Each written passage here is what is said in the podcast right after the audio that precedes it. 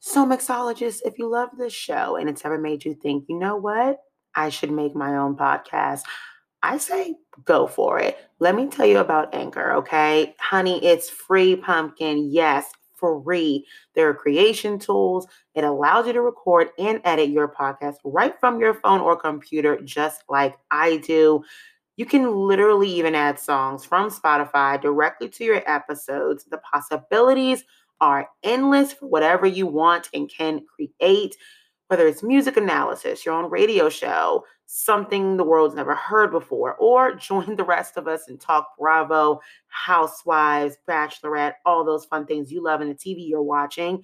Anchor will distribute your podcast for you so it can be heard on Spotify, Apple Podcasts, many, many more all the girls will be able to hear you no matter what or wherever they like to listen. You can make money from your podcast with no minimum listenership, pumpkin. Literally, you put it out, you can get paid for it. It's everything you need to make a podcast in one place. It's super, super easy. I love it. I use it all the time. I make this show and y'all love it. And you know what? I couldn't do it without Anchor. They make it so easy. They have the best support staff. You literally can reach out to them anytime. It's truly a great way to start a podcast journey. Get yourself out there, talk to the people, connect with the people that love the same things you love, or people who maybe want to have a little discord with you. Either way, mix it up and let Anchor help you do that. Download the free Anchor app or go to anchor.fm to get started. That is anchor.f as in father, M as in mother to get started. Download that free app, honey, and get you some podcasting.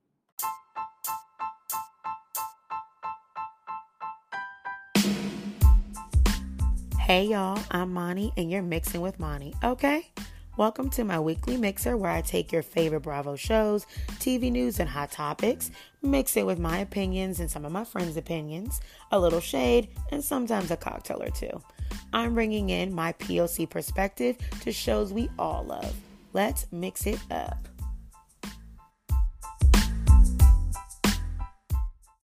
Hey guys, welcome back to Mixing with Mani. I'm Mani, your host, and this is now the fourth time I have recorded this intro because I've been having some technical difficulty issues and so many things going on. I've moved, I've gotten diagnosis, I've gone to doctors, it's been a lot of things, but still wanted to get this out to y'all. And really going to try to keep it as on a diet as possible. And I'm excited about everything that's happening today. I have Megan O'Donnell coming on from Bravo Happy Hour. So we will see if I can keep it, the episode itself, on a diet. But I want to give you guys everything that I possibly can because this was a great week in Bravo. But I'm thinking hopefully it will maybe not be as long. and I was actually saying in the original intro, hopefully this episode is not as thick um, I'm hoping it's on a diet and that it's doing well on its diet, that its New Year's resolutions have not expired, and that it is getting as thin as possible and we get through all of it relatively quickly. Because I'm not trying to put out those really thick and juicy episodes like I have the other couple times, but I still want to give everybody really good content, which is what I'm going to attempt to do. Um, I think I've done pretty well so far. We've had exponential growth in numbers, and I'm very pleased about it. Not so much on Instagram because that shadow ban is literally still giving me problems. But I'm excited to talk to you all. I'm excited for this episode. I think we have a lot of cool things planned. I am going to be doing hot topics and Vanderpump Rules conversation with Megan O'Donnell from the Bravo Happy Hour.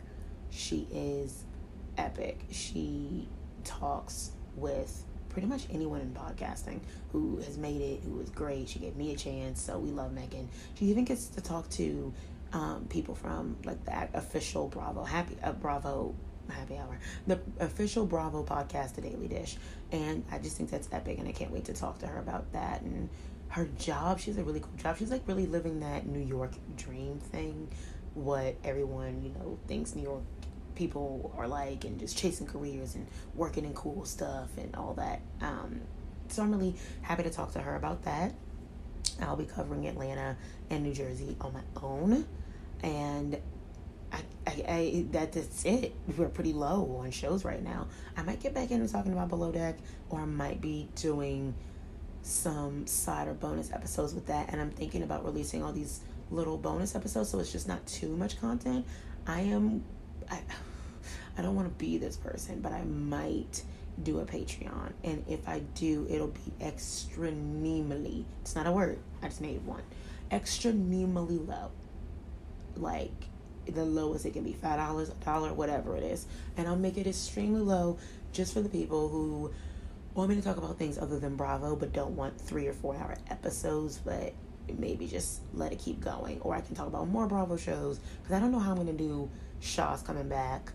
Project Runway, I want to talk about more. Like, there's a lot to talk about. So I'll be reviewing those shows and other ones if I do a Patreon, and we'll go from there. But for now, here we are. Oh, I didn't explain my song choice. I chose Club, the song Club by Kelsea Ballerini, who many has told me is not real country. Well, listen, it's real for me, okay? As a girl who likes to dabble in all the things and mix it up, I like it and it works for me.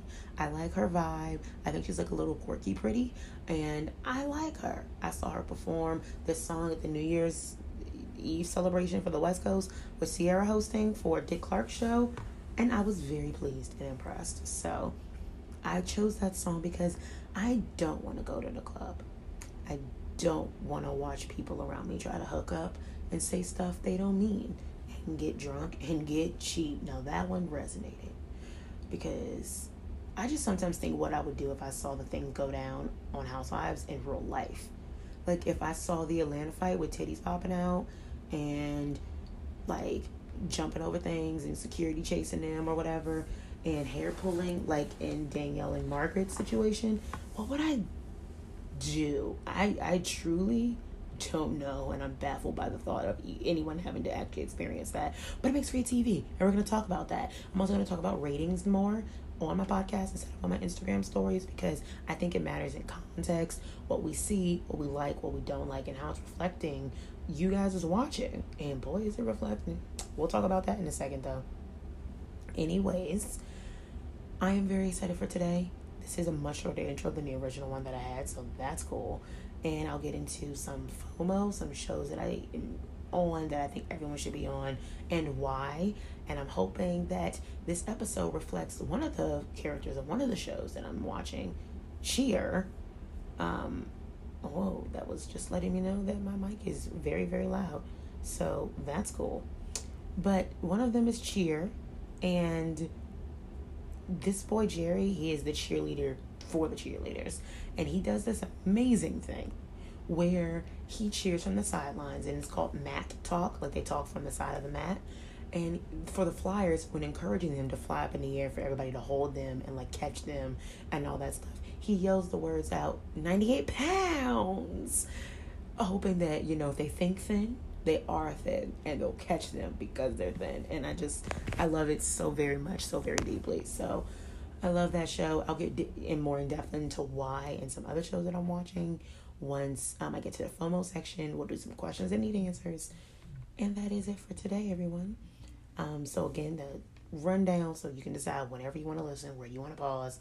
I'll be back doing hot topics and Vanderpump Rules with Megan O'Donnell from Bravo Happy Hour, and then Real Houses of Atlanta recap and New Jersey recap by myself because I'm also awesome.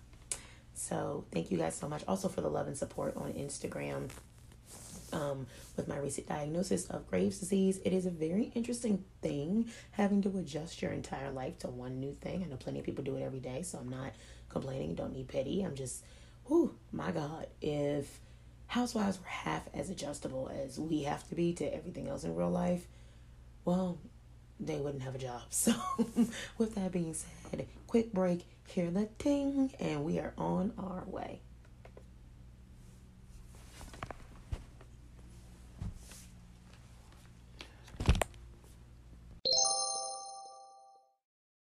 Recording you. All right, and I will count us down in three, two, one. All right, guys, as promised, I have the fabulous Megan O'Donnell with me from the also fabulous Bravo Happy Hour podcast. Megan, how are you? Hey, well, I'm very good. We just off mic'd about some interesting things in my life, but besides that, yes. you know, kind of interesting situation, I'm pretty great. Yes. that is so great. I'm so happy to have you on. I figured I haven't talked about hot topics at Bravo in a while. And since that's literally what you do on a regular basis, who better to call than an expert, but also then recap some shows, which is something that you don't get to do as often.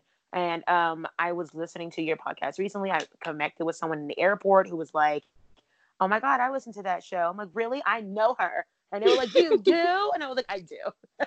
that really made my life. Like, I, I don't know, like, you know, sometimes like, I mean, you probably feel this way where you like create this content and you see the numbers and you're like, those are just bots right. in Russia. Like, those aren't real. That's people. what I think. I'm always like, there's no way this many hundreds of people are listening to me talk. I'm not saying anything. well, that's like how I sometimes feel. Like I don't know, like if the show has like no real hot topics, like the show I put out on Thursday was amazing and Kara was my guest and she's just one Love of like my close friends at this point.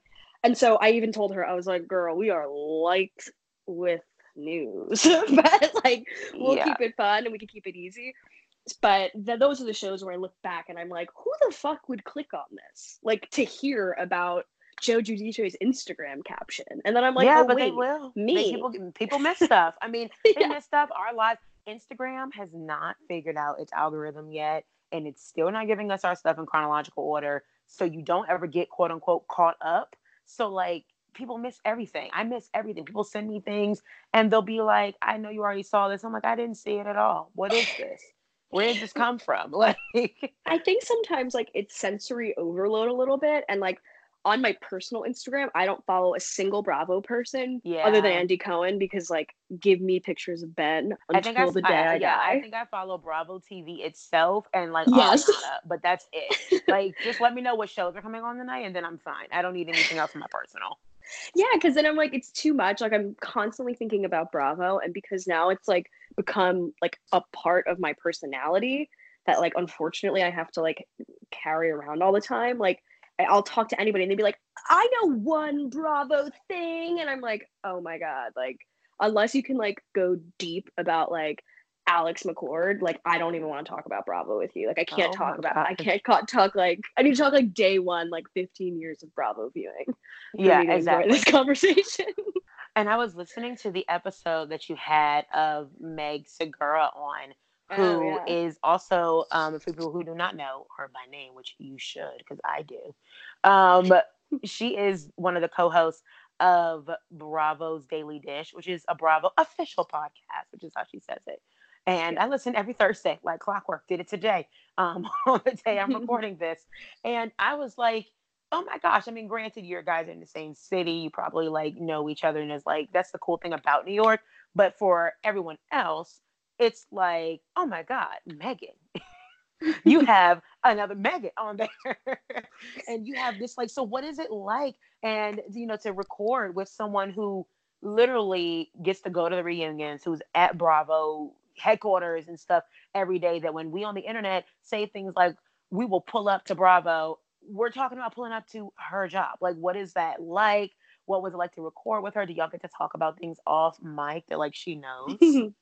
yeah, it was really great. She was super responsive, and I had like been dealing with her and her assistant probably like about a month before, and we even like recorded on a Sunday. So even that, I was like, oh my god, she's coming to the studio. Like I'm physically going to be there with her, and you know she's doing this on her weekend. Like she's going above and beyond for me, and I just always I was like super super like gracious and just like so excited that she was even willing to do this because not only like do I podcast for a living about Bravo, I mean, for a living. I, I don't make any money, but but like hopefully one day. But she's also a producer on whatever franchise is pretty much in production. So that's like one of my dreams too. Like I'm a producer by day. And so it was really nice to be able to talk to her off mic after and kind of like pick her brain about some things and how I've, you know, applied for 7,000 jobs at Bravo and never received a single email back. So it was like kind of fun to be able to talk about stuff like that and kind of pick her brain a little bit as like I, I, say like mentor mentee like very loosely. She's like she's like bitch, I, I'm not your mentor. like, but it was amazing, and she was so sweet and so fun. And I get a little bit nervous, just a little bit, like there's only moment the few moments that I've actually been nervous on the show. Hers wasn't one of them because she is like was so nice, came in so cash. She's like, I'm hungover. It was my birthday yesterday. I'm like, I'm hungover. It wasn't my birthday yesterday. Like, I, I don't know why, but we just had a great conversation and she spilled some tea afterwards about one New York housewife who she said was definitely not her fave. I can't spill it because I don't want to break the seal of trust. But she said uh, it was a new a one New York housewife in particular is the worst. And and if can you, watch, you answer three non-specific questions about it? Of course. Okay. Um, are they currently on? Yes. Is it Ramona? no, I'm I plead the fifth. I I'm plead the sure fifth. I plead Ramona. the fifth. okay. Is it a blonde? There's a lot of blondes on that show. So that's yes, not specific. She's a blonde. She's also ageless. Mm, okay, if mm, y'all are not mm. picking that up, you need to go right on over to Hulu and like binge New York, which is probably the best thing you can do with your day on oh this your long MLK weekend. You can like, you know, think about racial equality. You can reflect on the greatness of this country and how far we've come since MLK wanted us to do so much better than we were before. You can think about how far we need to go, and you can watch Housewives of New York.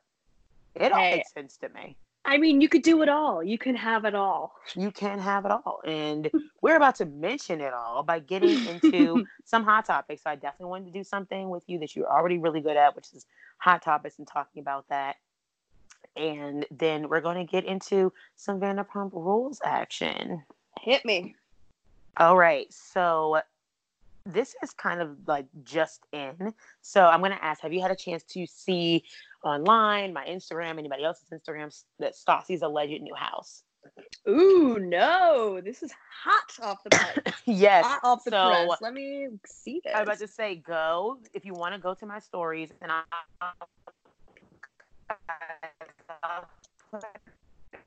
Oh wait, I kind of lost you. Thing in my oh. highlights, just put it in my. Oh no. Oh wait, okay, now I can hear you. Okay, great. Um, okay, yeah, I tell everybody, you know, I, I, never, I always say, you know, go. I'll put it in my stories, and I never do. But I or my highlights, and I never do. But this time I will put it in my stories. If you go to my stories right now, you can see um, Stassi Schroeder's new house with Beau. I did not say Stassi and Beau's house together on purpose because being shady. um, I've only ever seen Stassi signing anything, so not to say Beau isn't. I'm just saying we all know who's affording a 1.75 million dollar home, and it is it. I don't believe it to be Beau. I believe it yeah, to be Stassi and her basic would, personality. I mean, hey, if being basic could buy me a 1.7 million dollar house, then buy me a frappuccino and get me some Uggs, and I'll fucking do it. I'll do it exactly. So wait, okay, is... let me. Okay, I'm. I'm like, get me some photos it is I and I found the Zillow and that's that's creepy. Ooh. I know that. Can you post it in the Google Doc that we're looking at? That we're both yes. looking at. so I yeah. can have it. I'm like now I will, like seething. I will put the address in the Google Doc for if you would like to go look at it. Maybe in the description of the podcast. No, I won't. Um, but I am very impressed. I will say it is going to be something that is not as a big of a deal for you and I, Megan, because you live in New York. I'm from DC. We live in places where real estate is already of obscene nature and price. So a 1.75 million dollar home that's only three bedrooms, two baths. Well, it's two full baths, two half baths so technically four, and only 2,900 square feet. I mean, everyone in New York right now is probably like, okay, so basically, at least you got some land. Like you're you're welcome. And everyone in DC is like, okay, so great, you live in DC, you have a home, congrats. Like it's maybe standalone, but everyone else in the rest of the country is like, I'm sorry, how much for three bedrooms? Say it again. I mean, that is an insane amount of money, and I'm not sure what they're really looking for. I know that the Los Angeles public school system is really bad. So that could be one thing that I'm thinking, like, because I know they want to have kids quickly. Maybe they're thinking, like, oh, you know, we'll move to a good area where there's a good school. We'll put money towards the house and the property taxes rather than paying $60,000 a year to send our kid to private school. So that's like one thing I'm thinking of. But $1.7 million is a lot of money and it's a starter home. I think these people forget that and they want to like get these big beautiful homes to have them on television to basically look like sets. Like Jackson Brittany's home looks like a mo- like a TV set, which granted it literally is, but you know, it's your starter home. Like it's not supposed to be the big house you end up in. And also, I guess people in Hollywood are different. Like I grew up and I only lived in one house my entire life and I was I guess fortunate for that. But like to be moving around all the time and to constantly be trying to like one up, one up, one up. Like I wish someone would tell them like when you have money and you're in this like peak time of your life where you're making money and it's constant, this is when you should be saving and spending less than you have rather than overextending yourself, probably paying $10,000 a month in a mortgage. It just seems like it's a it's a, a very very big step for people who like might not have this insane career trajectory. They're not lawyers, they're not doctors, they're not like, you know, right in positions where like there's consistent money forever. Like Beau or is he really a casting agent anymore? Like, I kind of doubt that. And if he is, and if he is getting anything to be on the show to appear, if Stassi is, I often wonder about these people and influencers everywhere. Like, is this sustainable? Like, this is still such a untested field of you know social media influencing and stars and making money and stuff on Instagram. Like just as soon as we got Instagram before something after something else is just as soon as we will lose it after something else comes along. So I'm just mm-hmm. like, what will this really mean? Will we all really be spending fifty dollars on FabFitFun boxes for the rest of our lives? I don't think we will. So like, I'm not gonna do a subscription service for every single item of clothing on my body forever. I'm not doing it for Adore Me or the T-shirt company, Third Love, and you know, Shoe Dazzle, Fab Fun, Just Fab. All of those are lovely. I literally subscribe to all of them now. But one day I'm going to want a family and I'm going to look at my subscription services and it's going to be like three or four hundred dollars a month just to barely clothe myself. And I'm going to be very upset about this. And then what happens when all those people decide to pull out from those things, they get something better, something else comes along, and it gets oversaturated like everything does. And then these people lose their reach. Like these young kids are already moving on to VSCO. Like they're that's their thing. TikTok and VSCO is like the new thing for the kids the way Instagram was for like when I was in um, high school and college. So like what happens next? How are we affording two million dollar homes after this? Like your mortgage is long term. Do people do that? Does Jax know that? Did he read it? It's at least over 15 years. I don't believe his credit is good enough to get the 15 year mortgage. So I'm pretty sure he's stuck in that thing for a minute. And the style is so not classic Los Angeles. Like I enjoy that about Kristen's house, where it's like from the 30s or something. And she got like has a little bit, which is very yeah, smart. exactly. Like as much as Kristen hasn't always made the most sound decision this in her the life, one she's ever made. This is a really good one that she made, and I I like that. Um, but Jax has been openly talking on Twitter about how he has money and how he's invested in the cannabis industry and how he okay, like rents bro. out sound equipment. It's California. To... That's like me and DC saying, "Okay, I'm getting into politics." Like, girl, yeah. hey, joining the extremely long line. Ask um Tamra how her cannabis company is doing, or Gretchen about how her cannabis uh what is it MLM is doing. She has like a oh, whole oh, yeah. Uh, can, yeah cannabis like pyramid thing. Like girl, if if if they can't get it up, I don't think Jax is the one who's gonna break the mold on the cannabis industry. He's like, I know I know cannabis so well. Like oh, I, I know it inside and out. out. They're gonna be oh, so right. sad. Yes. I mean, honestly, like I hate on beer cheese because I am a contrarian by nature. However, I mean, I wanted to work eat me them, up some beer like, cheese. I'm just like, are you Rotel? Like, how do you like market cheese as well, not I'm... Tostitos? like, I just am so confused. Like, are you Velveeta? Like, what are you going to? Where are you putting this? Because Tostitos is on like three different aisles. Like, their cheese, their queso, their salsa are sold with their chips. Like, they establish themselves as a brand. You can't just come in and say, "I have cheese for you." Like, I don't care about. Also, is beer cheese a thing everywhere? Because it's not a thing where I am. I remember I had beer cheese once at like a weird restaurant near an airport with like another family friend of mine when I was like 10 years old. And I always remember being like, oh my God, I love cheese and I am too young to drink beer, but like I guess I'm drunk. Like, so I thought that was cool. But no, I mean, beer cheese is not a fucking thing. And I guess Mama. Say, it's not like queso. Queso. No. I mean, it's like, and I just love when Brittany, I mean, Brittany, the way they sell beer cheese and the way I, how I, they solidified the future and the fate of this cheese when Brittany was set to us to describe her love of cheese and all the different kinds that she loves, and they were all the same kind.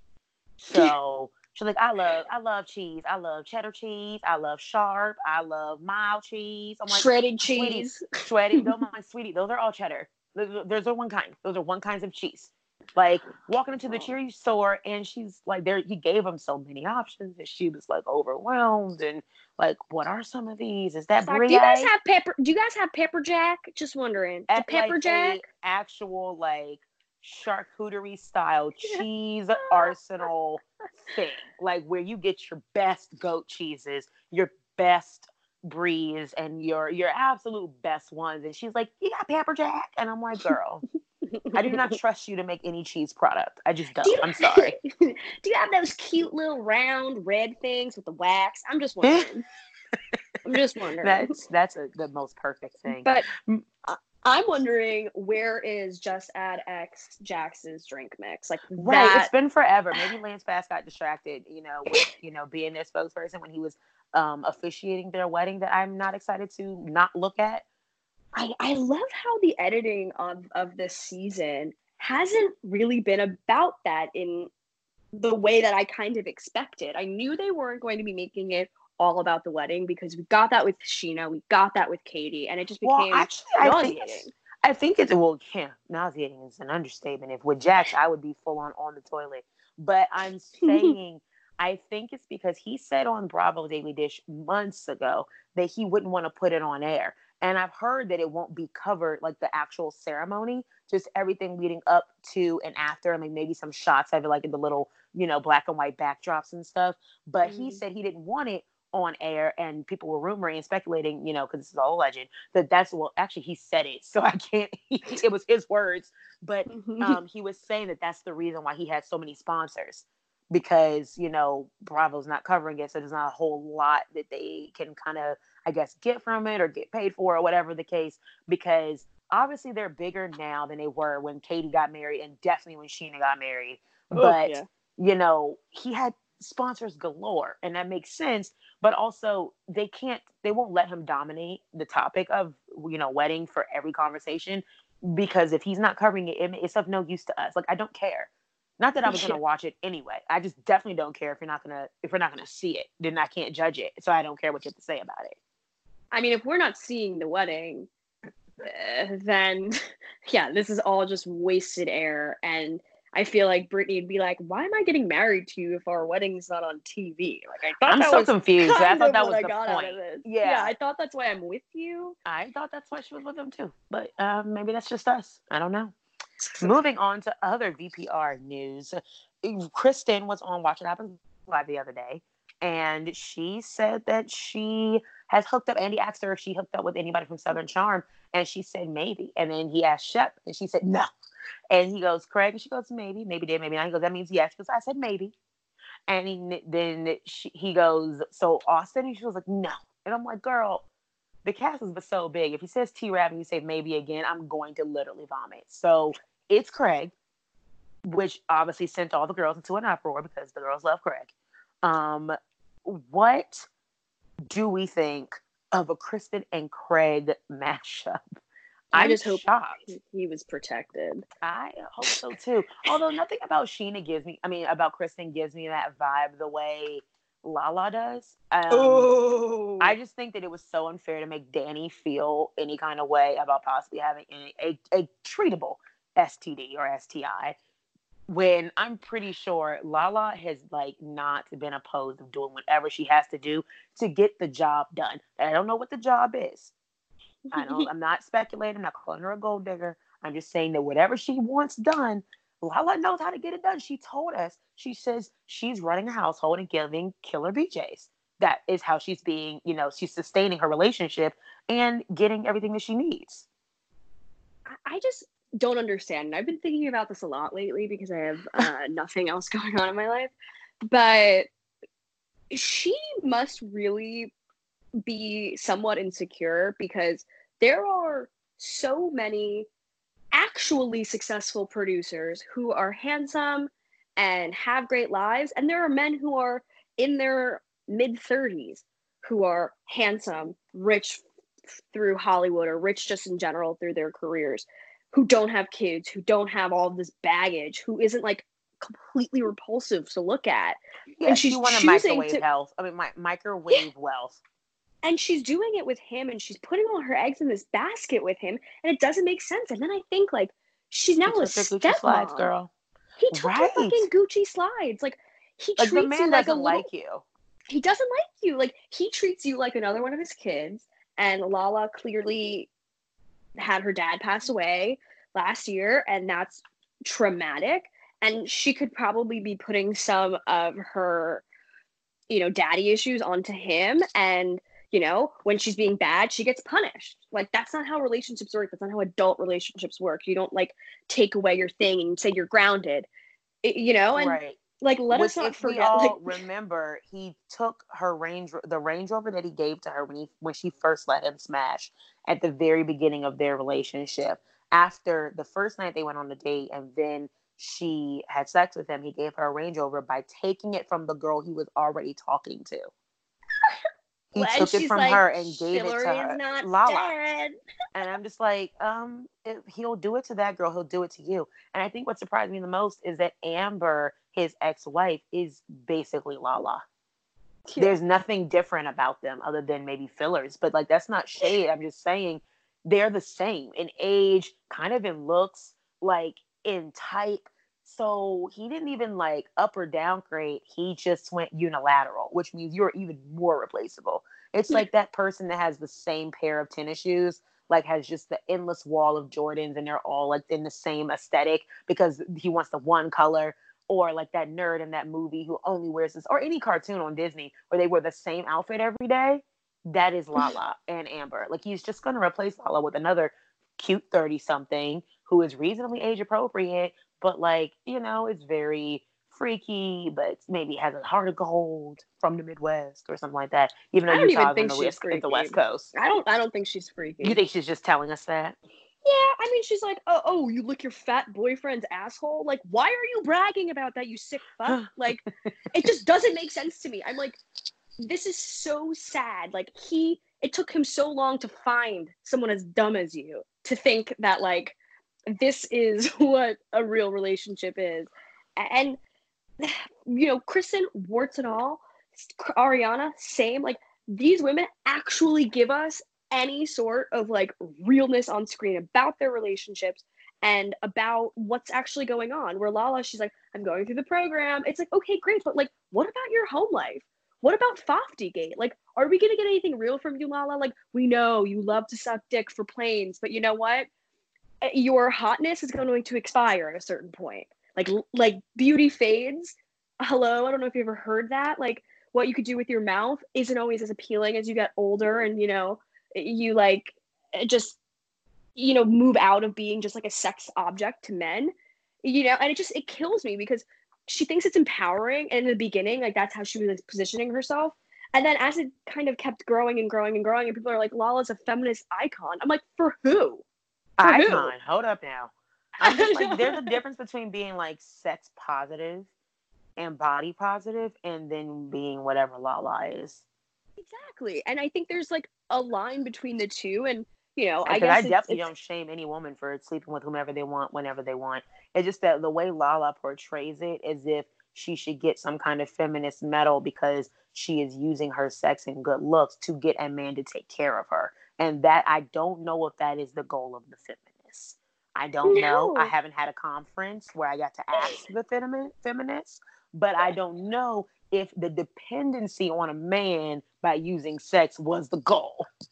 No, I'm it might have been like a whole right. I think her. it was more along the lines of like some equal pay, so we can make maybe manifest our own destiny and take care of ourselves, kind of thing.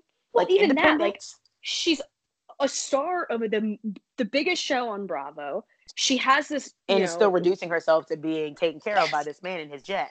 Exactly. When it's like you have done things, you have gotten yourself to a place that a lot of people could never get to because of who you are. And so let us not stars. forget that. Like, yeah. I mean, love her or hate her, Lala has maybe shimmied her way up into the ranks She's as someone who did not start at the. She didn't start at, at the top at, at, the beginning. She's not an OG, but no. she's she's shimmied herself on up to the top of the of the pyramid. And I'm just really shocked at her, you know, for not negotiating this in a different way and you know giving us some Melissa Gorga vibes of like, yeah, you may have started taking care of me, but now I'm taking care of myself, motherfucker. she better go call Melissa and get that envy going, you know. I mean, it's a matter of time before she starts her own, you know, line, of clothing course. line. I mean, we already have given Lala Beauty, where she's now giving us Lala that we didn't ask for. In the Give us Lala Beauty. give lip glosses, and now a podcast featuring Randall, which I will not be listening to because I'll be busy that day. Whatever day it comes out, I won't be listening. I'll be busy. So, moving on into some Housewives news. So we have a couple things happening on the West Coast with the OC ladies. Uh, basically, today was the day that's supposed to be finding out about contracts. It's a Friday today. To, this Friday, the third Friday in January, was when they were supposed to find out about, or fourth Friday, uh, second Friday in January, they're supposed to find out about contracts. Um, if they've already been filming a little, um, some sources that are extremely reliable tell me that Braunwyn and Kelly have already started filming together. Mm. Braunwyn moved to around the same neighborhood as Shannon, so it's safe to say she probably has already filmed as well. Um, but that their contracts and stuff are going to be decided on Friday, um, towards the end of January, and then probably go out uh, maybe towards the last week or two of January. So I've heard about a lot of shakeups. I've heard three new housewives, which is a large number to me. I have heard Gina is allegedly gone. Tamara and Vicki are allegedly gone. Although I think they did, uh, they might offer Vicki a friend of role. And then I've heard that it's full time Emily, Kelly, and Braunwyn, which is shocking to me because I actually think they could carry it.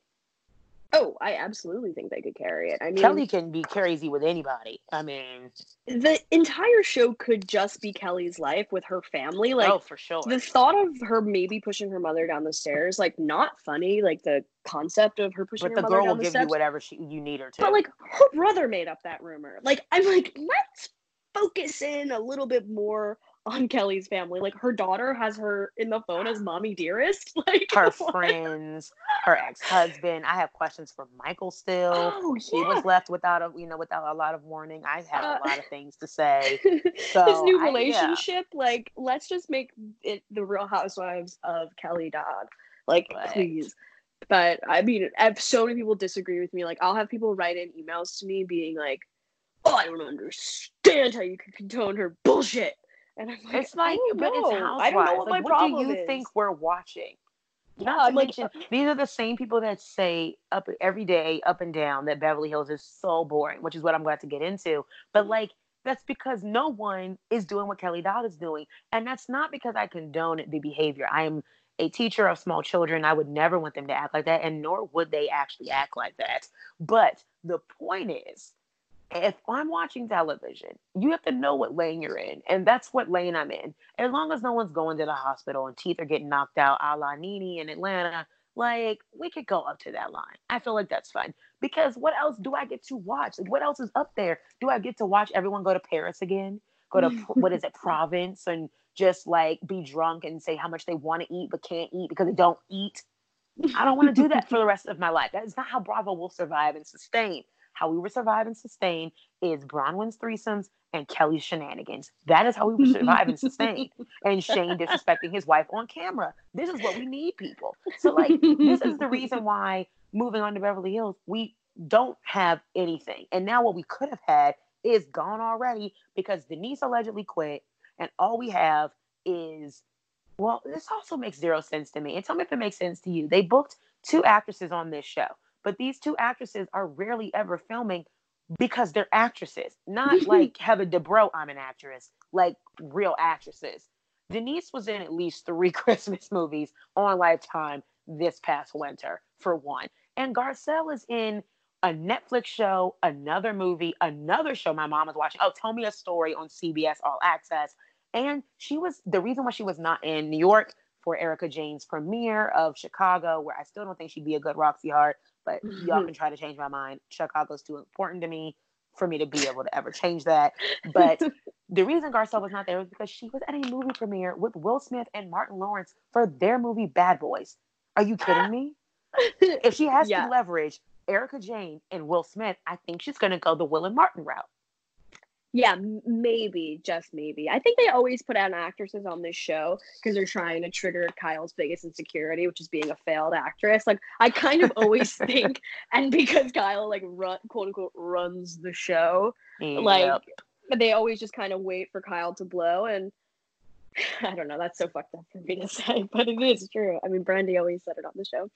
But and I, I don't really Brandi know. coming back and sending Denise basically packing because she revealed well, it's all alleged. We will never really know what Brandi says until she says it. And I hate speculating what Brandi's gonna say because Brandi doesn't need help. And what I think went wrong last year was the overhyping and over reporting of what was going on in Beverly Hills. And it basically did not deliver. I think that if we had zero hype around that season and didn't see any of it coming, we probably would have been okay with it just the simple LVP exiting, the the silliness of the dog, the whole comeuppance of it all, like the, the scheming of it all, we would have been fine if we didn't know what it was. But now knowing what it was, we were extremely bored. And I don't like oh, this overhype of Beverly Hills and Lisa Rinna going on Denise's Instagram. Denise, are you okay? Where are you? Like you have her number, girl. You could have texted her. You're just trying to get us to watch. And the people who are gonna watch are gonna watch. People who are not going to watch are in my DMs and my mentions every day telling me they gave up and they do not care. They are not coming back and they do not want, they don't want anything to do with it. So, like, who, who are you trying to convince? You're not giving, getting rid of your Beverly Hills mean girl persona by doing this so publicly. We're just going to watch it later.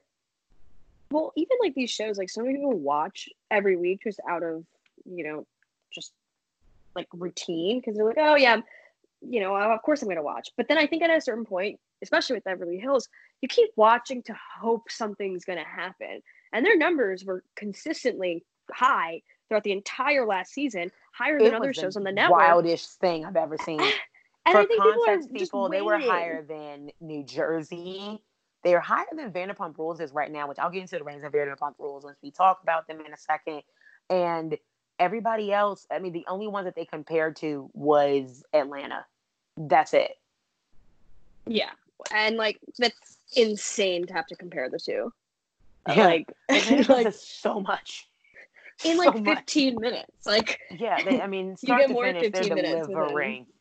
I just I can't. And there I mean Atlanta is the only one. I mean Beverly Hills gives us nothing. Atlanta gives us something consistently, but Potomac does. And I'll say even Vanderpump Rules, which I guess is a good segue, gives us so much without doing anything. Like they've had no major real fights yet, but I'm captivated when I'm watching. I don't know why. I get such a high while watching. Well, I think it's because a lot of times when you put new people on the cast, you kind of start, especially young people, like that is definitely like a pressure cooker of crazy. Like you oh, start, yeah. you know, having like this new idea of yourself. You think you're hot shit because you're on television. And so, like, watching Max and Brett and Dana and all of these people, coming into like a very very successful show eight and seasons in, made it exactly over a lot of other people who work at SUR and Tom Tom and Pump and all of these places. Like, yeah, she had a whole staff for years. yeah, there are tons and tons of other people who work there who never made the cut, who they never saw that maybe star quality in. And so now they kind of get on this show and you see people kind of doing their like little sound bites or you think oh dana definitely planned doing that or you know max is doing this or saying this about Scheana to get a certain rise and to keep him relevant. And it's just it's just way more organic and i think that's why we always loved the vanderpump rules in the beginning because the storylines were real and it's real people and love is also on the line. Scheana is being like jerked around by all these guys and is being boy crazy and so that stirs up people's own feelings about love and their situation or their friend's situation. Oh, I've seen a girl like that, or I remember a guy like that, mm-hmm. or I mm-hmm. dated a girl like him. So it keeps it more fun and it keeps it more interesting. And that's also why the Real Housewives of New York is fun because there's dating, there's fighting over the red scarf guy, there's fighting over Tom, and there's nothing like the jealousy that comes between two women fighting over a man like that. That's why I consistently say Scheana is a legend, and we deserve. We don't deserve what she and Kristen put in. They're consistently degrading themselves on TV for our entertainment and enjoyment. How dare anyone say that they do not like them? They are giving us everything. You think we want to see these people win? Are you kidding no. me? For every Jackson Brittany buys a house, which I do not want to think about Jackson being more successful in life than I am, even though I know better. I don't want to think about him pretending to be more successful than I am, on paper at least. Kristen is still working at SUR because she gets that fame. Like people get to come in and say hi to her, and she needs it. She lives alone. Kristen cannot get rid of her house, I mean, her boyfriend, because she needs him. She doesn't want to be alone. I need these women, these people to really sell themselves very short and give it to me. I need them to sell themselves short. I do. And accurate though. They accurate, cannot though. make it and just give me what they got. Like know all their flaws and come in with it and then hide it with their beautiful narcissism. I don't want what I don't like is that on Vanderpump Rules, they'll play narciss they'll be narcissists. Like they are full on all narcissistic, but they will give us this fake rapport of like they're so much better now and that they're so great. But also, if you have to say you're so great, you're not great. Like my mom always says that. If to tell everybody in the room you're the boss, you're not the boss. Mm. Like these people want us to think that they are so above, that they're above Kristen and her shenanigans. When Stassi full on left for a boyfriend that did not like her. And yeah. then paraded him around like it was some kind of pride. But you're mad at Kristen for taking around a boyfriend who at least takes her photos for free for her big t-shirt line. Like at least she has something going on. Like, just be real with me. I don't get it because they want us to think that they're so much more elevated, but yet we still have Ariana and Tom who want to go back and bartend at SUR, even though they, they Tom has a bar. Like, mm-hmm. why is Ariana at SUR? She has a whole bar two blocks down that Brett co I mean that Max co-owns. he is a bar owner. He is a small business. Oh no, I said, "Do you want to go back to my bar?" I meant like the bar I work at, but that's not what you said. So that's not what you meant. Tom Schwartz is like so jealous. He's like wishing he could like go out and tell people he owns a bar, but he's really just like oh yeah, he wasted it all with... on Katie. That's oh. why he has to remind us that he's so happy. But like, Bubba, aren't you just so happy that we're hanging up our Bubba picture, Bubba, in our Bubba house, and we get to be fat together, Bubba, and you know, be fat Bubbas together and gain weight and eat all our Bubba food? Aren't you just so happy God. that we're married, Bubba? And she's like, hand me the hammer. yeah, their relationship makes me forever want to be single. Like that no, is Jackson just... Brittany makes me forever. That boudoir shoot, I was like, I don't want to think about him it, what is it? Is it boudoir? I don't want to even make fun of the rest of the country people in the world because I think a lot of Southern and country people are fantastic. I just don't trust. Brittany's accent for one.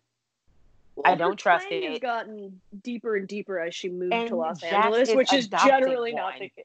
yeah. Jax is like, my honey made me this ziti before she left. My honey, Thanks, honey. And he just he just loves saying that Brittany's on his ass. I think he grew up hearing his dad say that about his wife or something like an actual marriage. And he just loves saying that he like the wife is the wife's coming at me. Like the wife, she's she's getting on me. Like the wife said I can't have you there. Like I gotta I gotta listen to the wife. I'm like, you can't continue to make us think that you are a good man. You just can't. Like I just don't believe you. And the very last thing that I wanted to get into about Vanderpump Rules is Lala's brother, the oh. rapper from Utah that came from the basement of her mom's home in Salt Lake City when Lala's been out in LA in actual paid for studios for a solid five plus years. I have thoughts. What are yours? I mean, that hair, like, there's nothing more Utah than like a bit a white boy with like a big curly haired afro. Like you are living in your mom's basement and you are new to Los Angeles. That you are from Salt. Lake City. Ooh-wee. Like- you are coming out to live your best life in LA. But I mean, hey, it's nice that yeah, she's letting her brother get in on this music thing. But I mean, I I love her rekindling with James because I love Jameson. I've made no secret of it on my own show. Again, I I just think that I don't even think he's misunderstood. I think he is exactly who he is, and I think he has so much time to grow and change. But the core of him seems good. We could not say the same for Jax, and we still can't. So I just feel like James is my win. So I'm glad that they're best friends again because she knows this is how she rode to the top. You got to go back to your roots. Exactly. And also, James is clearly going through such a hard time. Lisa will not hire him. He probably knows he's kind of being ostracized. He knows he's being ostracized from the group, which means he's not going to be filming with everybody, which means he's not going to be making as much money as he has in the past, which comes with all these implications. And she knows he's trying to not drink. And Lala, as someone who is proudly sober and is going through the program and is working really hard, clearly, to get through this kind of bad period in her life, she should be stepping up and being a friend to him. Like that is what a friend does, especially when your friend is clearly suffering. And Right. you know, I'm glad that she's reaching back out to him, but she also like refused to stand up for him in a little bit of a way, like in any kind of way to what was it? Anybody. Uh, anybody. It was Stassi and Brittany, and they were they both have been like at the receiving end of it. And like when they did the flashback of him being like, "You fucking hillbilly, go back to Kentucky, you fucking hillbilly," like that's loaded and so rude. So like, and he called her fat, and he like all of these things. Like, he's been deplorable, and we all know that. But everybody on this show has been. So the fact that they're treating this with Stassi's best friend. Leave me alone about James's attitude. He slept with your best friend. You are in his fiance's wedding, and he's in yours. You have got just everybody can just save it. Like I will never stick up for what James said, but I am so over people thinking that it's just so bad when Jax literally slept with her best friend and his best friend's girlfriend. If that happened to me, I would be on somebody's FBI's most wanted. What are you talking about? James called you fat. You can go on a diet or love your body, Lizzo style, if you wanted to. You cannot get a new best friend and boyfriend that that that quickly. Are you kidding me? Like, oh, these people, man. I'm just, I'm so happy that they're back on, and I'm even more happy that you get to come on because I feel like you have so much inside stuff sometimes, eh, just because you focus on hot topics and stuff on your show, so you get to like see things from a perspective that I always try to see my my on my show, see stuff as, and I am so happy that you got to come on today. This was so hard to get into the works. But Megan, tell everyone where they can find you and listen to you, please, because I mean you're gonna come on again very, very soon when I have like a full hour and a half to like just talk.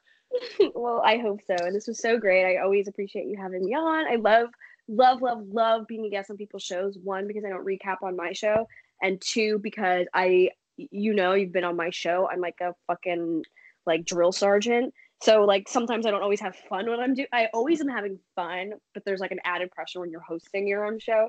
So I Right. love coming on as a guest. So please always keep inviting me on. but people Of can check out my show Bravo Happy Hour on Mondays and Thursdays. It's a news show, so we only focus on what's happening in the news, and obviously conversations come up about what's happening on the shows too, because it's just natural and like All hello, the things you would talk about at happy hour. Duh. exactly. So come check out the show; it's really fun. And thanks again for having me on. This is so great. Of course. Thank you so much for coming on. And guys, I'll be right back to Talk Jersey in Atlanta. All right, guys. So I'm back and I'm going to talk Jersey in Atlanta. And oh, what a week it was. I I liked it. I thought let's see, where do we start? Let's go Housewives of Atlanta. Snake Gate is in full force, like fully. The ladies have collectively decided that it is Yovanna. Like, okay, so first we get Carnival, and they're out in Carnival. I'm still leery with the choice of going to Toronto over literally anywhere in the Caribbean, but I get it. Tanya wanted an excuse to bring everybody to Toronto, and what other reason would you go to Toronto other than for work or for Tanya? So I guess that makes sense. But that looked fun until Tanya came down with an entirely different outfit than anybody else. And I mean, I would probably do that too. I'm not gonna lie. Leave your friends out to dry. But Candy was definitely feeling a little shady. Like I, I, wanted the best outfit. If we could have wore something different, I would have won the best one. Which, no shade. I understand what Candy's saying. Candy deserved it a little bit more than Tanya anyway. But so we get the ladies that collectively decide it is Yovanna. They've already talked to Yovanna about this snake gate thing. Yovanna has denied it vehemently. Yovanna is lying vehemently. And they have all decided that they're going to confront Yovanna about it. They do. It does not go well. I feel strongly that NeNe was trying to say she was waiting for Yovanna to reveal herself, but she did not yet know, I don't think, that Yovanna already told Candy, Porsha, and Kenya that she didn't do it. So she can't reveal herself out to be the same night because then it would have been like, well, why didn't you tell me this earlier? We just asked you away from everybody else, which not really because half the group was asking Yovanna. But NeNe, I think, was waiting for her to say it instead of just outing her and being like, well, Yovanna, you want to say something? But she did say, Yovanna, please tell these people the truth. Please tell these people the truth. And she didn't tell them the truth. So NeNe was like, I won't out you here in front of everybody else, but she'll out her in front of the entire world by telling us in the confessional that it is Yovanna. Then we have a series, a domino effect, if you will, of fights breaking out left and right, honey, left and right. They all decide to confront Yovanna. That leads to Marlo and Cynthia having a fight, which Marlo won. That's just the truth. And I like Marlo. So for many people who are not understanding what a ball-headed scallywag is or why that she's using that, that is probably one of the oldest things I've ever heard in any. I don't want to limit it to just black families, but in my black family, I have heard it a million times growing up as a kid. Kids call each other that. I've heard my aunts and my grandmothers call the young woman at the church who comes in there with her skirts a little bit too short, in need of a prayer cloth or the little cloth that covers her lap while she sits down but says no to it, that is a bald headed scallywag. It is in no way really reflecting on if they're bald headed or not. Usually it's if they're wearing wigs and weaves, you are assuming they have no hair underneath, which I guess Marlo was insinuating Cynthia does not. Which is kind of funny because we definitely saw Cynthia take off her wig with Mike Michael at the beginning of the season. And um, there are a few truer words Marlo could have said. I wouldn't call Cynthia bald headed, but I would say Marlo is not a liar. So, on to the next fight. We then have Yovanna and Porsha. And Yovanna talking about how Porsha needs to worry about her man instead of worrying about her.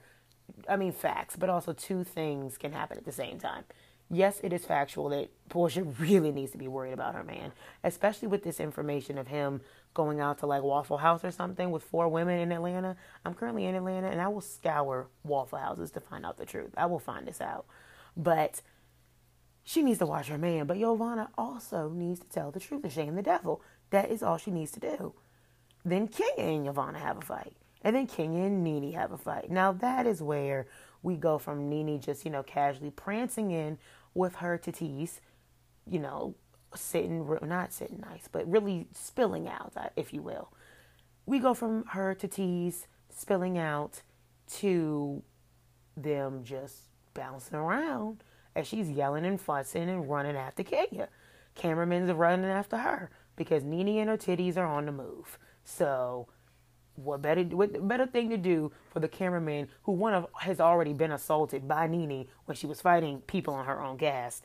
What is the better thing to do for a cameraman than to follow her into the lion's den and get be at risk of being fought again? So lots of fights. I thought this was a dynamite episode. I think that Atlanta delivers each week. I don't think this was a filler at all. This was one of the quintessential fights because we did not need a recording to set these ladies off because there's so much tension between them because they've all known each other for so long that we had a lot to work with. There was way more ammunition there than was necessary. And now all over recording we still don't know shit about. The fuse has been lit and fireworks are going off. And I'm here for it. So I, I don't know whose side we're on, but I'm I don't know because I don't think Kenya should have inserted herself between her fight with Nene and and, and the conversation with Nene and Cynthia. I think though we've seen Cynthia say a lot of bad things about Nene already on camera, off camera, and blogs and and a lot of things. Oh, speaking of blogs, y'all go listen to B Scott's podcast about whether or not Nene sent everything to the blogs that one time because oh honey, her camp did, which is why she said she didn't do it, but her camp did. But that's not the point. The point is she acted like sending something to the blogs was so beneath her, but boy, did she send it to the blogs, honey. She most certainly did. So I'm disappointed, but we also knew that about Nene. But that's why I don't know whose side I'm on because I think though Nene um, lies to protect herself, she does not need to. And Kenya is a lot of things. She may not be a liar, but she's messy as all hell. So I don't know which one is better or worse. So in that fight, Kenya just had nothing to do with it. I just think she was trying to protect Cynthia. But it seems like whatever the recording says, even though there is no recording, we know for a fact there's no recording now. But whatever it is, um, the, whatever it is to be, it seems like Cynthia knows how to protect herself. I don't think she needs the help.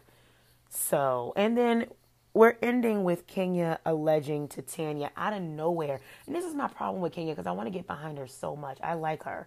But she likes to just take shots at people for no reason and out of nowhere. You told Cynthia her man was going to propose that night. If he hadn't, she would have been disappointed. You set her up for disappointment. And if he had, which gratefully he did, because she told him that she was she told her that she he was going to but if since he had, it kind of ruins the surprise. She says it didn't, but I would not want to know that. But that came out of nowhere, and that's your best friend. So obviously, you have no problem doing the same thing to Tanya and saying, "Well, really, she didn't say Tanya's name," and that's what Kandi kept saying to defend her and Watch What Happens Live, and she never said Tanya's name. But that's not the point. To bring up to the entire group, you know, would you want to know if your man cheated on you? And then it's, I mean, it was very telling when Tanya said, "Well, if he's flirting and getting numbers, that's not cheating," and I was like. I mean, it's it's a setup to cheat. It's deceptive and it's inappropriate. So, do we need to put the P in the V for it to be a cheat? I don't think so. So, in my opinion, Tanya already knows what's good with Paul. But that's the more, all the more reason why Kenya didn't need to say anything. And Kenya definitely brought that girl to. In the next episode, we see Kenya bring that girl, the the cookie lady, that's what they call her, I believe, to Tanya, whatever they're at, where Tanya is, or to really just inform the group, a la sincerely, at the very beginning, informing the group about Dennis.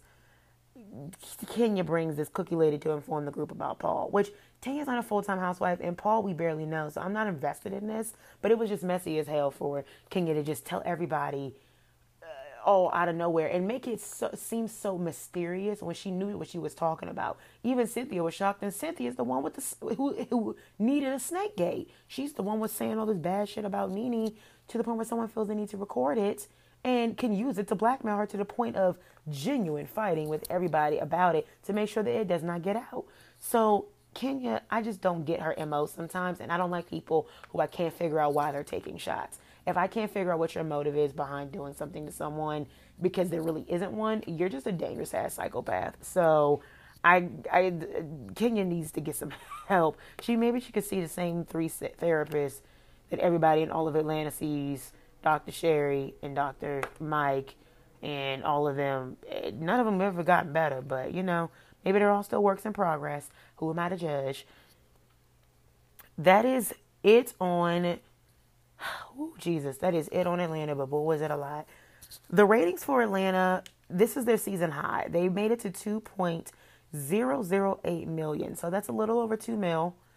That's their season high, but they've been doing consistent between the 1.8 ish and 1.9 mils live on a Sunday night, which is kind of great for them. So it'll be great to see when everyone, when this spot gets taken up. Um, which, by the way, if you did not know, Shahs the Sunset is coming back February the 10th. I, post, I posted it all over my social media.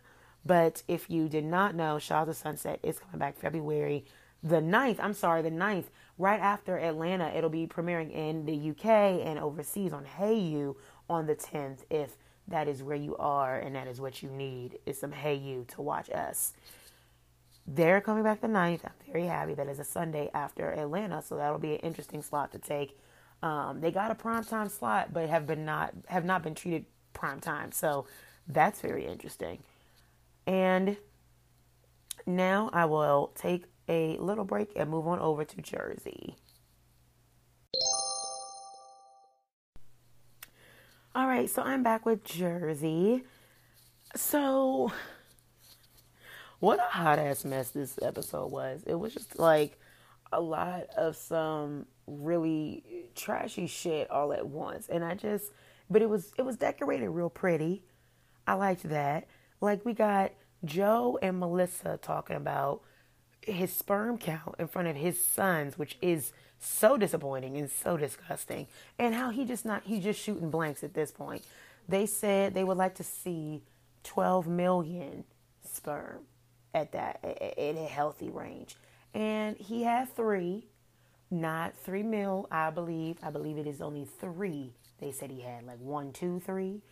Um, and we learned that that is a result of him taking basically some kind of rub on steroid pills for his arms or something like rub on steroid cream.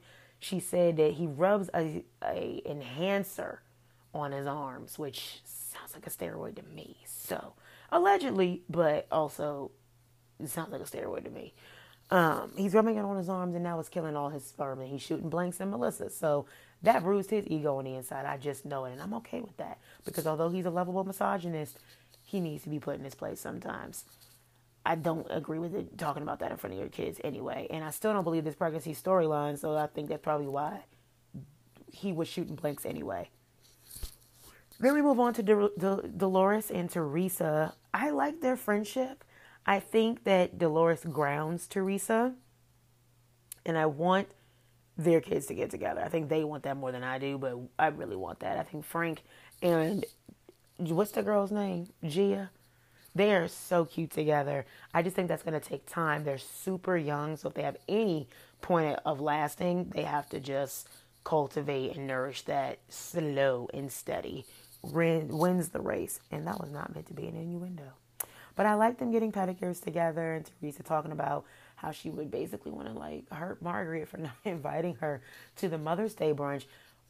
A Mother's Day brunch that Margaret is throwing on a lot that she's trying to sell because she needs the money, but she's throwing a brunch on the same lot that she's selling to get the money that she needs to pay the lawyers.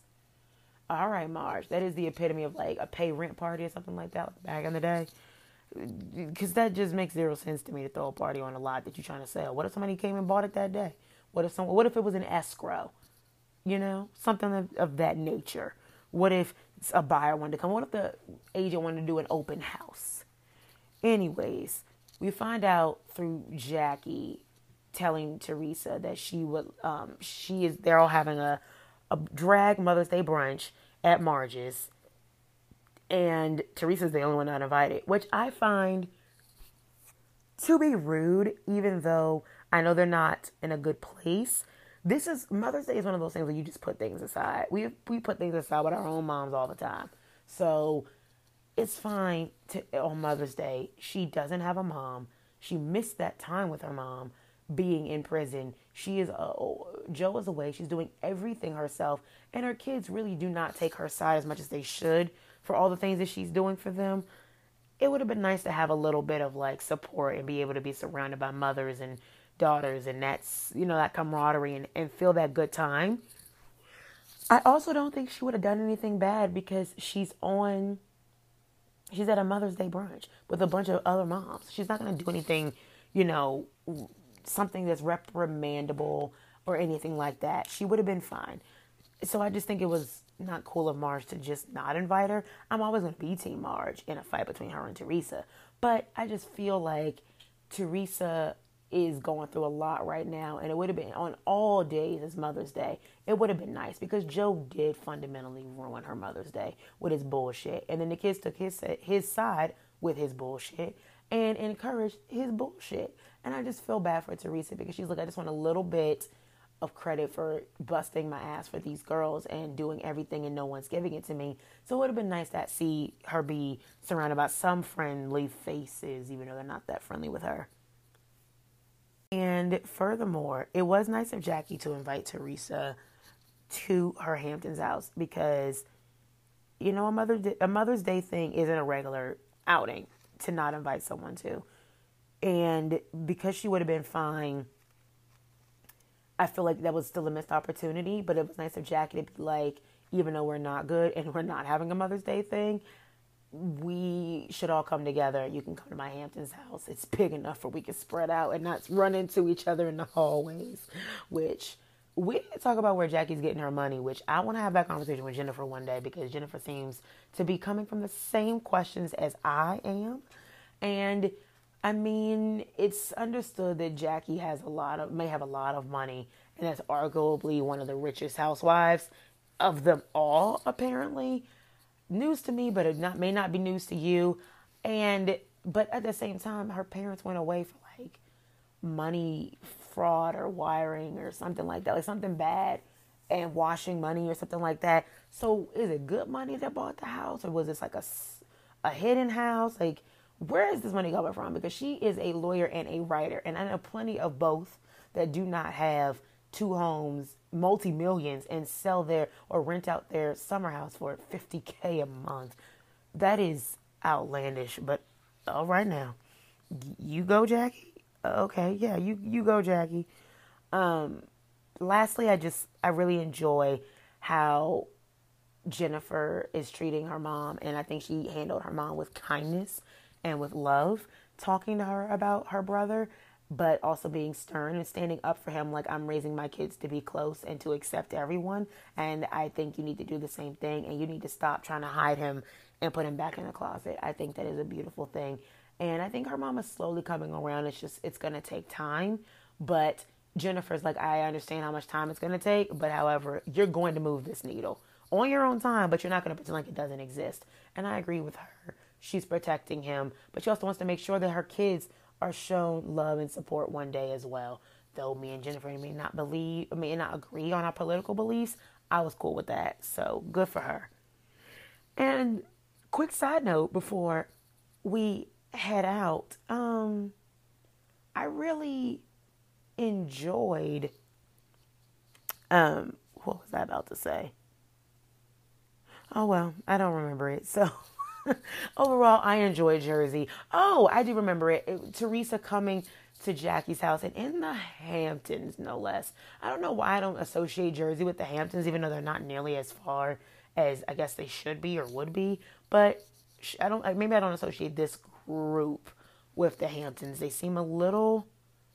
I don't know if if Ramona is a little wild for the Hamptons, the Jersey girls surely are. But I liked Teresa you know, saying like, thank you, Jackie, for inviting me. Margaret, thank you for not inviting me. Like, Teresa just is in her own little world, her own little bubble. But I don't know. I find it to be funny. I, I like her a great deal. I like the Jersey cast except for Jackie right now. She's kind of wearing on me, but I want to see where this money thing goes because her talking about her mom paying $15,000 to a guy to buy a ring, but to tell her no I, I don't get it. Like you don't have to pay someone to stay away from your daughter, but that's something you hear about in the movies. But also, why would you give? I I don't know. I don't know. And it's it's strange, but whatever floats your boat, Jackie. So we'll see what happens with those point and what is really going on with Jackie's finances. But overall, I like Teresa Sass. I think she's acting like season two ish Teresa, and that's my favorite Teresa you know, not up anybody's ass really, but just kind of standing her own ground, but also not being as bitter. I like her being snarky and a little slow, a little slow. But overall, good Jersey episode. And that'll conclude my recapping of the week.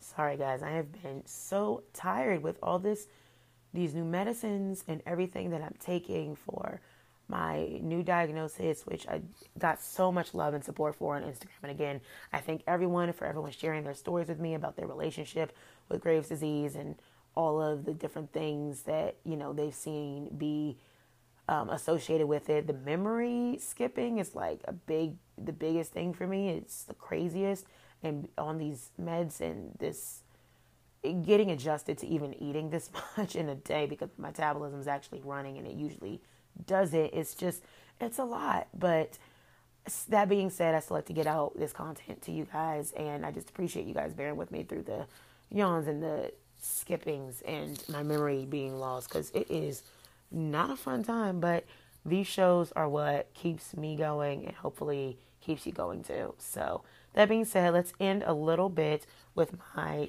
two minute rundown of um, where I try to convince you of shows that you need to be watching through my FOMO segment and do some questions that need answers. We're going to attempt to do under two minutes for both, but I'm not sure how this will go. I usually talk way too much and I rant, but if I get on top of it, I'm just going to get on top of it. And y'all need to listen to me and go watch these shows because they're important. That being said, all right, let's start with FOMO first and the show that I am currently trying to get everyone to watch is let's start now. Cheer. Cheer is a docu series on Netflix that I think everyone will enjoy. It is about um, some, these this junior college in Corsicana, Texas, which is basically really backcountry, very small town, very sweet but just small old school Southern values. And these kids come from all over the country to come and be cheerleaders for this one coach, this one woman who has coached and won 15 national titles at the junior college level in um, the National Cheer Association's cheer competitions. It's a big deal. These are the ones like oh, that are on ESPN or on TV and all that stuff. And for the junior college division, they have won 15 national titles and five world titles. They are easily the best in the country. So these kids, she finds these kids, scours them out, sees them, sees potential in them, even if they're not always like that amazing. And she puts them together and brings them to a place where they can kind of sense a belonging. They come from such varied backgrounds. Some of them have club parents who spent all this money on cheerleading. Some of them parents have died. Jerry is probably the greatest human I've ever seen on TV. Ladarius is one of the most rootable characters that you just want to see grow and change and to see their evolution on screen. Even though it's only 6 episodes you can do it. These kids you want them to succeed. In 6 episodes you will laugh you will cry you will and you will be so invested in their lives it, it won't even make sense. You will want so much for them.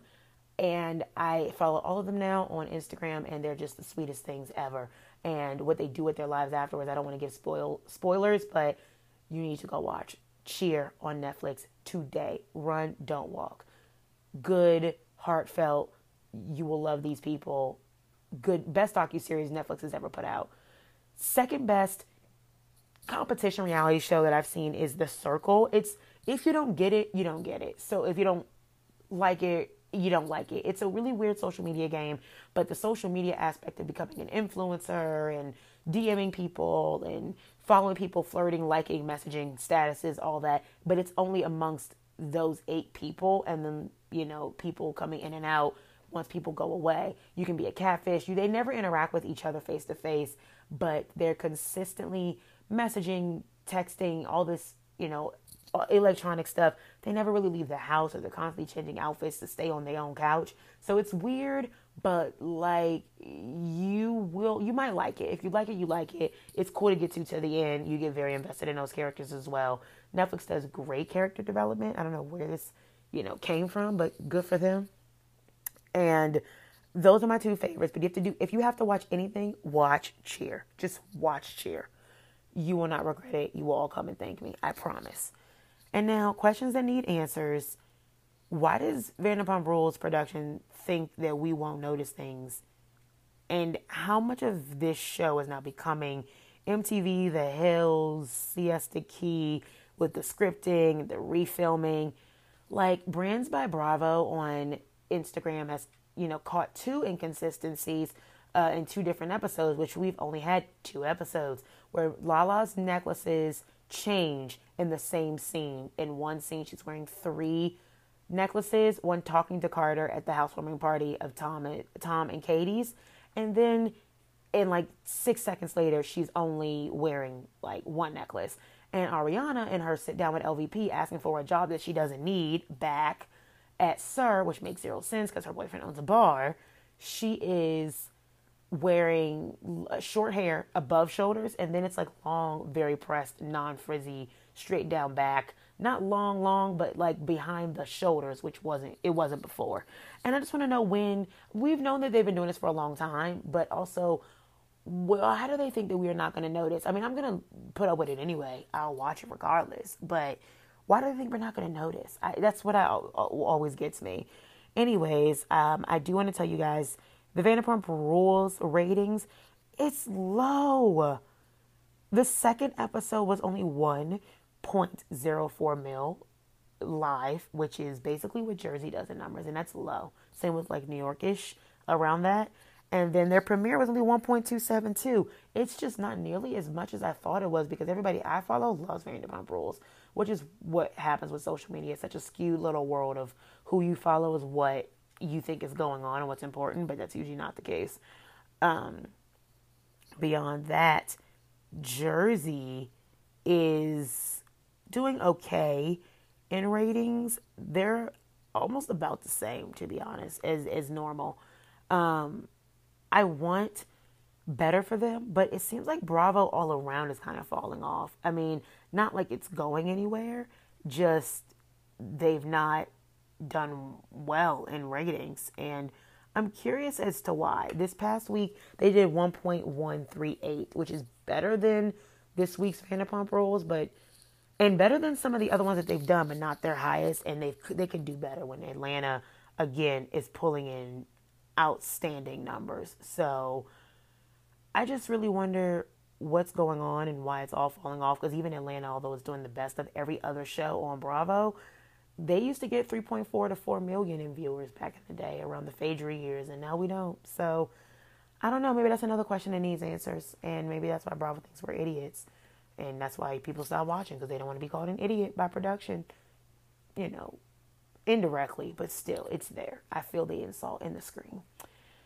That would finally conclude another episode of Mixing with Mani. Thank you guys so much for listening. Again, please, please, please rate me five stars if you have not already and give me a lovely little review. Let me know that you're listening and what you liked, what you do, what you liked or what you liked, or what you would like to love more or hear more of those were reviews for. I've been getting some fabulous ones and I post them to my Instagram stories. So please go on and do that. Please continue to send me a lot of love, light, and positivity and prayers, whatever it is that you fancy about, you know, my health and everything. I just feel I'm going to be just fine. But it is always an adjustment, and that's what people do. They adjust. Unless you're a Bravo lab, you do not adjust. But I adjust. I'll be great. I'm going to visit my chiropractor and see if I can get any relief off of all the different pains and things that I've been feeling. And I had a great episode that I wanted to do where I had a chiropractor come on here and talk about why Marge and review some of the, like the best fights on Bravo and how what that basically what, what those injuries are. Because Marge got pulled by her ponytail. And this is what gave me the idea and said she had terrible whiplash because she went to the chiropractor and they said they had whiplash and she had to go get adjusted. And I just want to hear from a chiropractor's perspective how dangerous it is to be a housewife or a Bravo celebrity. So that's something I'm going to do in the near future. Thank you guys so much for listening. I cannot wait to connect with you on social media at Mixing with Mani, M I X I N G W I T H M A N I. And of course, subscribe so you can get this instantly. And you don't have to be flooded by all of my posts on social media about my new episodes. And I will talk to you very, very soon. Well, talk with you in your ears. Have a great day. Good weekend. Long weekend. Bye.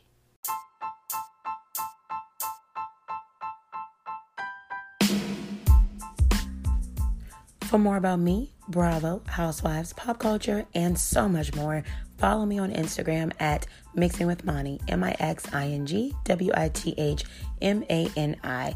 so you can keep up with me. And don't forget to also leave a quick review on Apple Podcasts if that's where you're listening, and rate me and maybe give me five stars. Thanks so much. Bye.